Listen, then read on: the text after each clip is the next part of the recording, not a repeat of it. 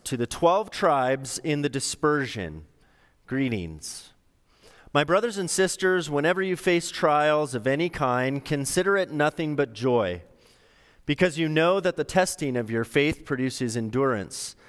And let endurance have its full effect, so that you may be mature and complete, lacking in nothing. If any of you is lacking in wisdom, ask God, who gives to all generously and ungrudgingly, and it will be given to you. But ask in faith, never doubting, for the one who doubts is like a wave of the sea, driven and tossed by the wind. For the doubter, being double minded and unstable in every way, must not expect to receive anything from the Lord. Let the believer who is lowly boast in being raised up, and the rich in being brought low, because the rich will disappear like a flower in the field. For the sun rises with its scorching heat and withers the field, its flower fails, falls, and its beauty perishes. It is the same way with the rich. In the midst of a busy life, they will wither away. Blessed is anyone who endures temptation. Such a one has stood the test and will receive the crown of life that the Lord has promised to those who love him. No one, when tempted, should say, I am being tempted by God. For God cannot be tempted by evil, and he himself tempts no one. But one is tempted by one's own desire, being lured and enticed by it. Then, when that desire has conceived, it gives birth to sin. And that sin, when it is fully grown, gives birth to death. Do not be deceived, my beloved. Every generous act of giving with every perfect gift is from above, coming down from the Father of lights, with whom there is no variation or shadow due to change. In fulfillment of his own purpose, he gave us birth by the word of truth so that we would become a kind of first fruits of his creatures. You must understand this, my beloved. Let everyone be quick to listen, slow to speak, slow to anger, for your anger does not produce God's righteousness. Therefore, rid yourselves of all sordidness and rank growth of wickedness and welcome with meekness the implanted word that has the power to save your souls. But be doers of the word and not merely hearers who deceive themselves. For if any are hearers of the word and not doers, they are like those who look at themselves in a mirror. For they look at themselves and on going away immediately forget what they look like. But those who look into the perfect law, the law of liberty, and persevere, being not hearers who forget, but doers who act, they will be blessed in their doing. If any think they are religious and do not bridle their tongues, but deceive their hearts, their religion is worthless. Religion that is pure and undefiled before God the Father is this to care for orphans and widows in their distress, and to keep oneself unstained by the world. This is the word of the Lord. Thanks be to God.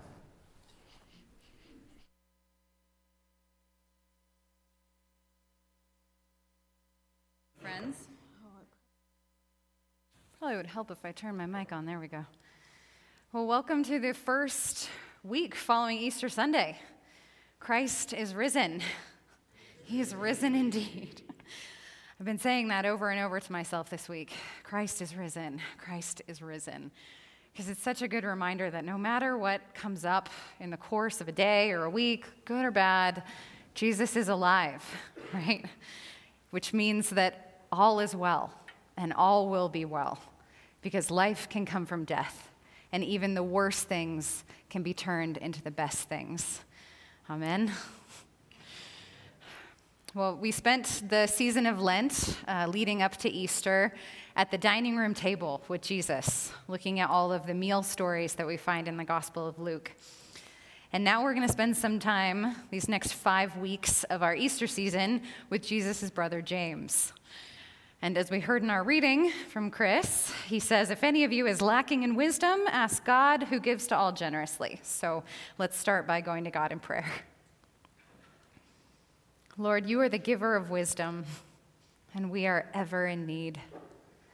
We thank you for the gift of your Son, who is the Word made flesh, and for all the things he's taught us and the ways he's revealed you to us, so that we might know you and love you with our whole heart, mind, soul, and strength. Open all that we are to your word this morning and to the wisdom that comes from a life of steadfastly following you. And may the words of my mouth and the meditations of all of our hearts be pleasing in your sight, O Lord, our rock and our Redeemer. Amen. So, who is James? and why have we chosen to take a look at his letter this season? Well, you may be aware there are multiple James that are mentioned in the New Testament, including two who were 12 uh, of the 12 disciples of Jesus. But it has been more or less acknowledged since the first centuries of the early church that the James, who is the author of this letter that we find toward the end of the New Testament, is the biological brother of Jesus, or half brother, I should say, of Jesus. Surprisingly, he doesn't say this at the start of his letter. He just says, James, a servant of God and of the Lord Jesus Christ. But the, the simplicity and the matter of factness of that introduction almost seem to take for granted the fact that people already know who he is. Like his authority to teach is assumed in, in this because his, the folks that he is writing to knows that he grew up with Jesus. I mean, they lived in the same home and they ate the same meals and they heard the same stories in the synagogue and from their parents and around the dinner table. He knows Jesus intimately. And then when Jesus was going about his ministry in Galilee, James would have either seen much of this firsthand or at least heard about what was going on. And at the time, he would have heard about it with a lot of skepticism and probably embarrassment because he thought that his brother was crazy right? Or at least like sacrilegious for claiming to be this Messiah. Like he saw him when he was a child. You know, how could someone like that grow up and say, they're now the Messiah? But after Jesus died and then he rose, Paul tells us that Jesus appeared to James and his eyes were opened and he was able to look at Jesus who's resurrected in all of his glory. And finally, he saw him not just as his older brother, but as the one who was and is the Son of God. And it changed his life forever. Because from that point on, he became a leader in the church in Jerusalem. And he made it his life's mission to nurture this early church and to reach out to his Jewish brothers and sisters and share with them that their Messiah had shown up. So, this is James, a servant of God and of the Lord Jesus Christ. And he uses those two titles now, knowing that there's no conflict between the two. What's true of God is also true of Jesus. And then he addresses his letter that he's writing to the 12 tribes in the dispersion. And just to set up the context for us a little bit, these 12 tribes are, is a common term for the people of Israel. And so these are communities of Jews who were presumably believers who had been scattered all throughout the Roman Empire in the area, um, either from the time of the original exile a couple hundred years earlier, or because Christians started to be persecuted in and around Jerusalem in the first century.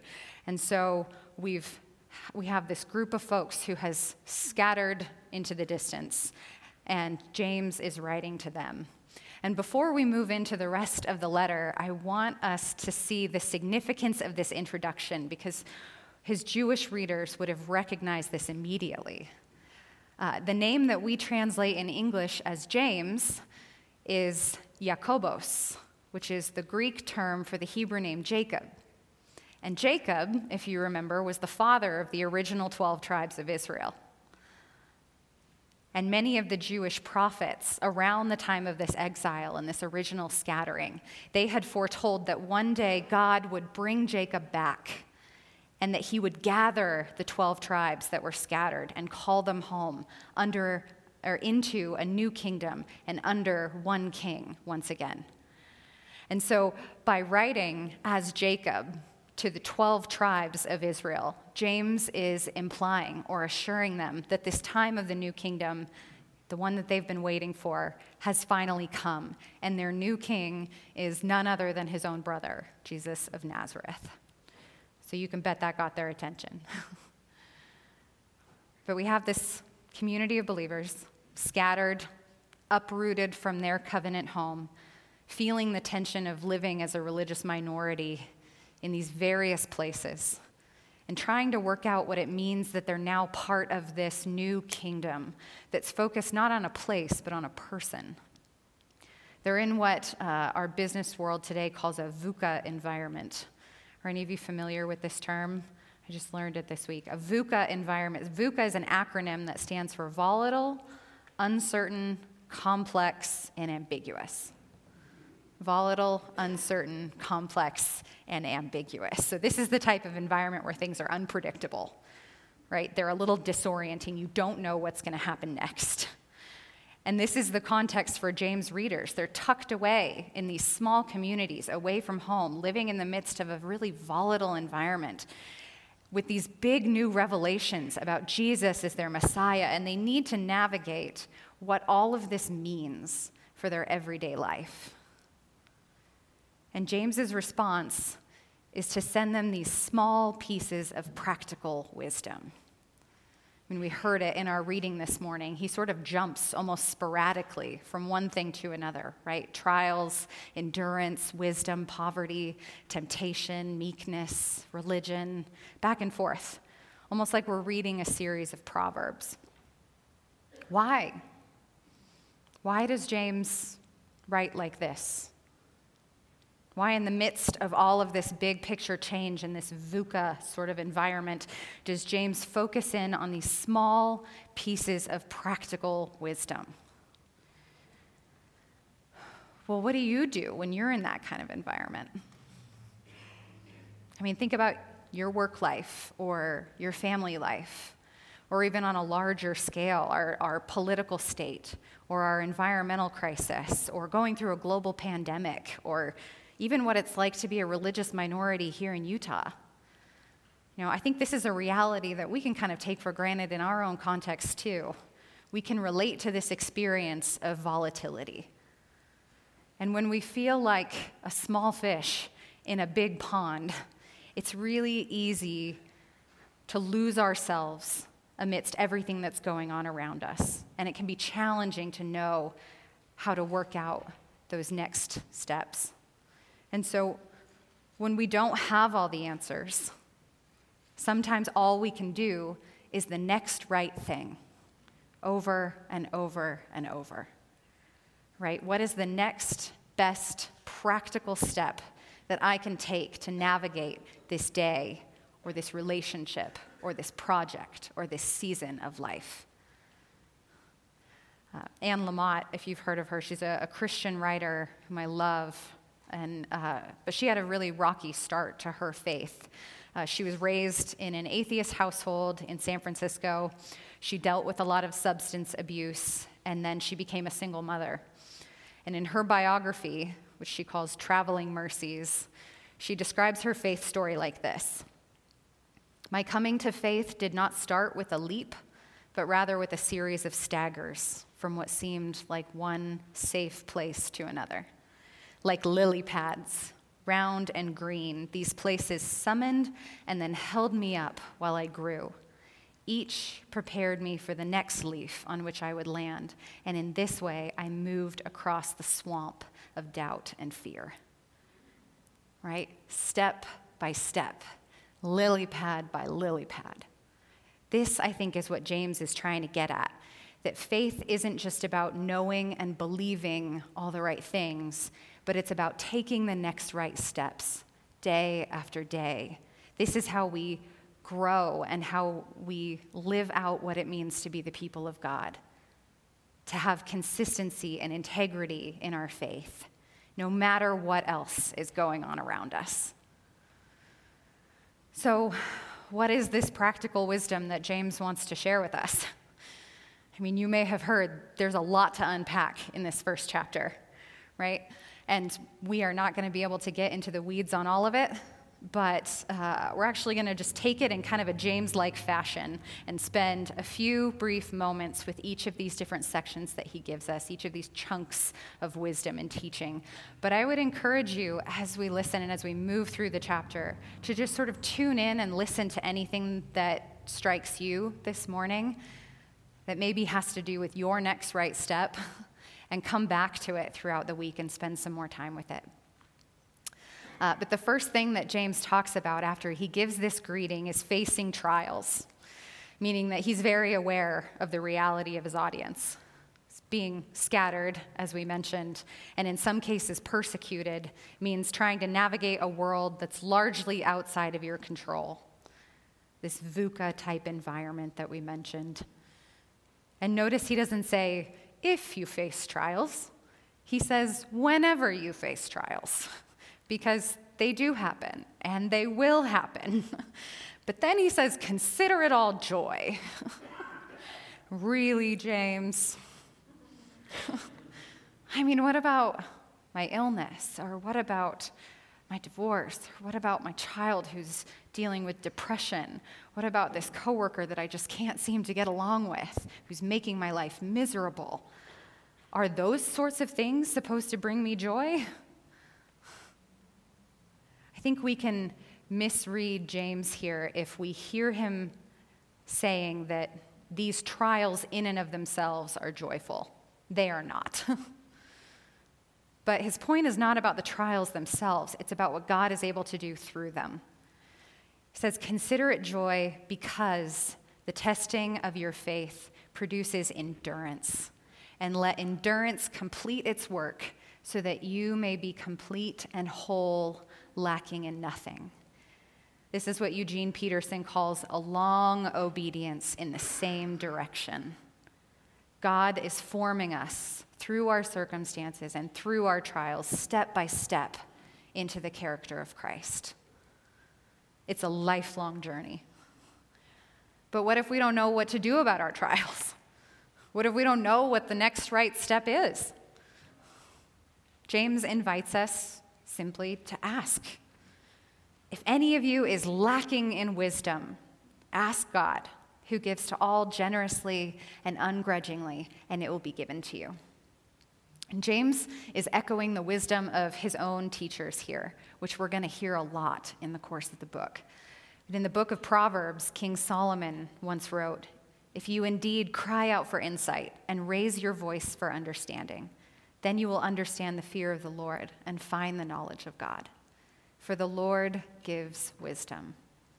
Then you will understand righteousness and justice and equity, every good path. For wisdom will come into your heart, and knowledge will be pleasant to your soul. And in the same way, in his Sermon on the Mount, Jesus said, Ask, and it will be given to you. I wonder if sometimes we hold back from asking things of God because we're afraid that He won't respond. And sometimes it feels like He doesn't. But the surest way to, to miss out on God's wisdom is never to ask for it. And so, this is why James invites us to ask in faith, never doubting. For the one who doubts is like a wave of the sea driven and tossed by the wind.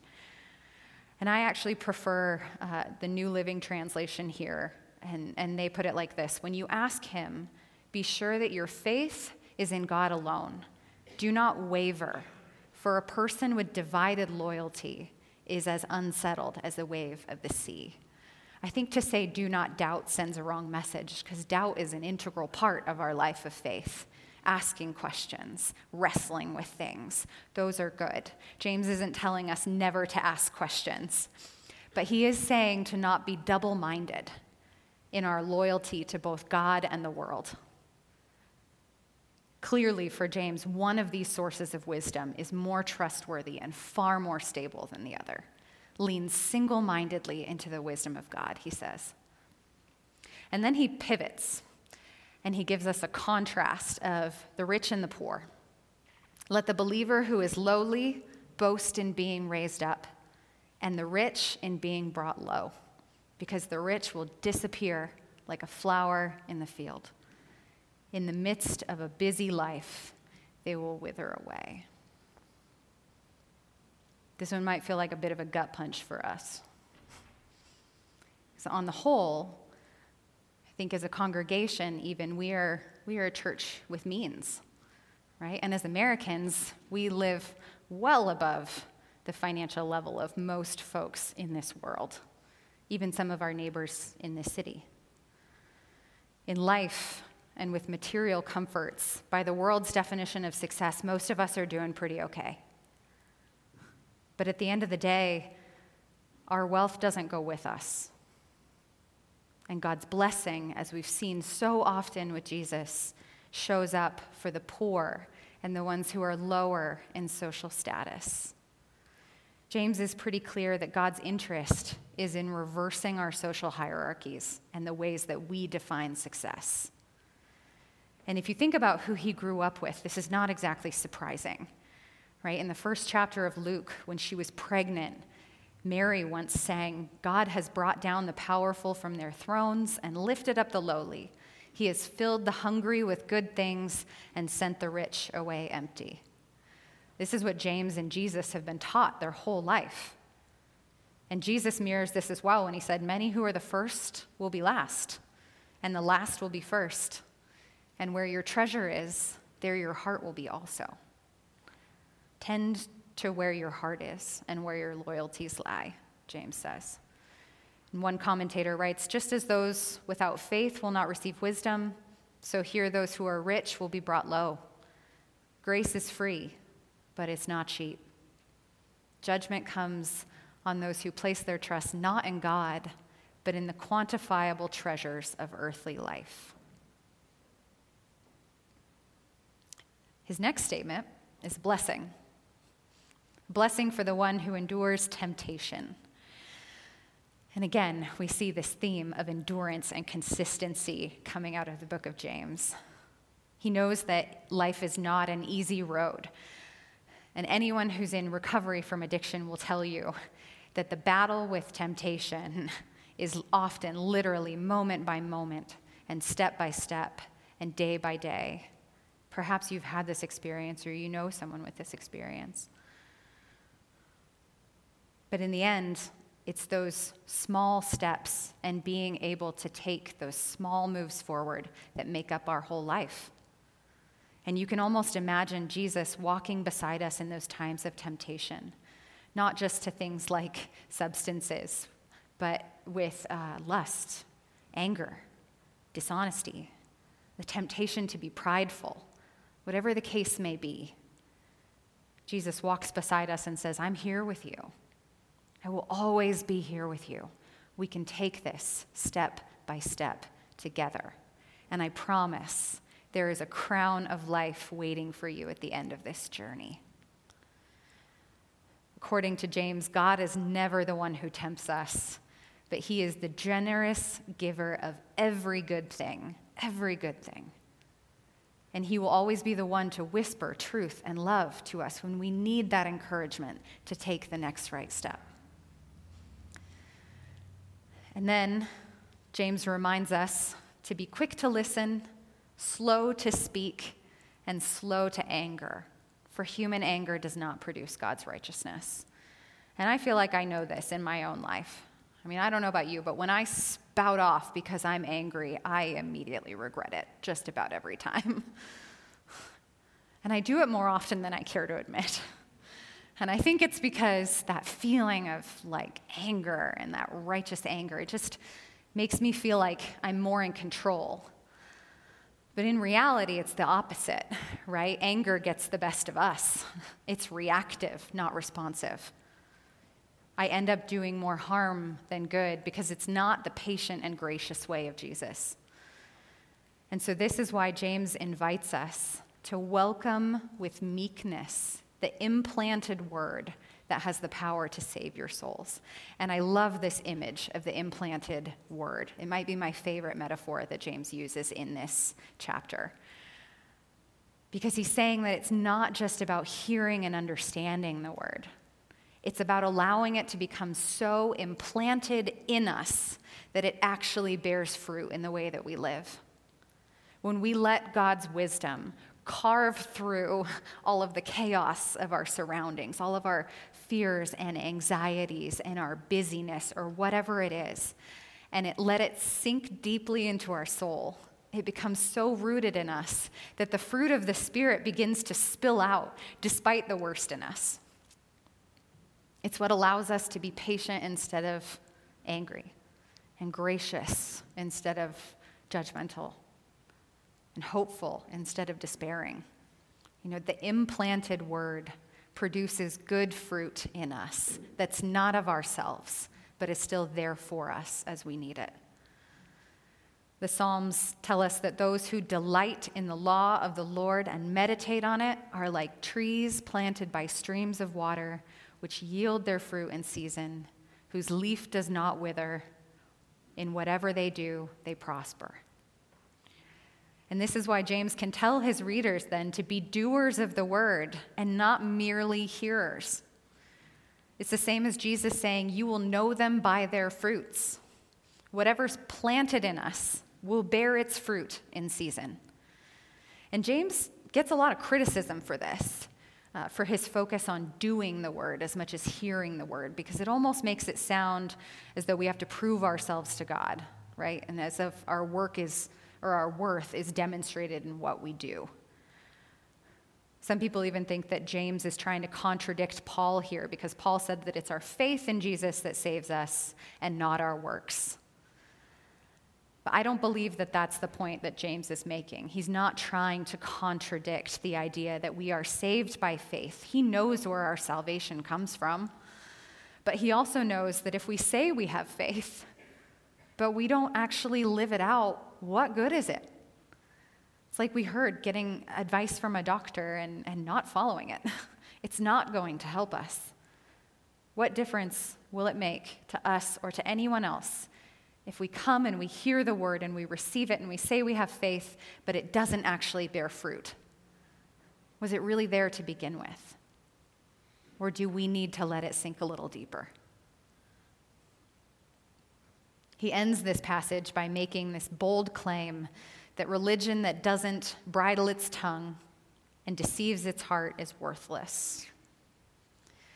Instead, he says, religion that is pure and undefiled before God the Father is this to care for orphans and widows in their distress and to keep oneself unstained by the world. And it's interesting for a letter that is written to the early church, James doesn't actually reference Jesus a lot. But every small piece of wisdom that he gives in this chapter and throughout the rest of his letter is directly in line with Jesus' teaching. And Jesus' teaching is directly in line with the wisdom of the Jewish scriptures. James is tying it all together for us. Because in the end, all of the wisdom in this chapter that he offers to us is a practical application of the two greatest commandments. Right? Love the Lord your God with all your heart and all your mind and all your soul and all your strength, not with double mindedness or anger, but with endurance and faith. And love your neighbor as yourself. Honor the ones who are poor. Take care of the orphan and the widow. In other words, do what the people of God have always done seek God's wisdom, plant it in your soul, and let it produce love in your life. Because it will. I know we've covered a lot this morning. James has a lot of good stuff to say, and we're going to keep diving into it as we continue in this series. But I hope that you at least heard something in his words from this week that you can take with you. It's not going to make your environment less messy or less volatile. It definitely won't show you the whole road ahead, but it might be enough to help you navigate that next right step. Let's pray. Lord, thank you for offering us your wisdom, which is so much greater than ours. Thank you for committing to walk alongside us as we take this journey of our lives step by step with you and with one another. Pray that you would not only give us wisdom, but the courage to take whatever step forward you're calling us to today in whatever way that you need us to live out our faith, to show your love to the people around us, to practice patience when we feel anger, whatever it is, Lord, to endure those trials and temptations, to take care of the orphan and the widow. Put in us the mind of Christ. Show us your heart. Invite us to walk with you step by step. We thank you for your goodness, for every good gift that you give us, and we love you. In Christ's name, amen.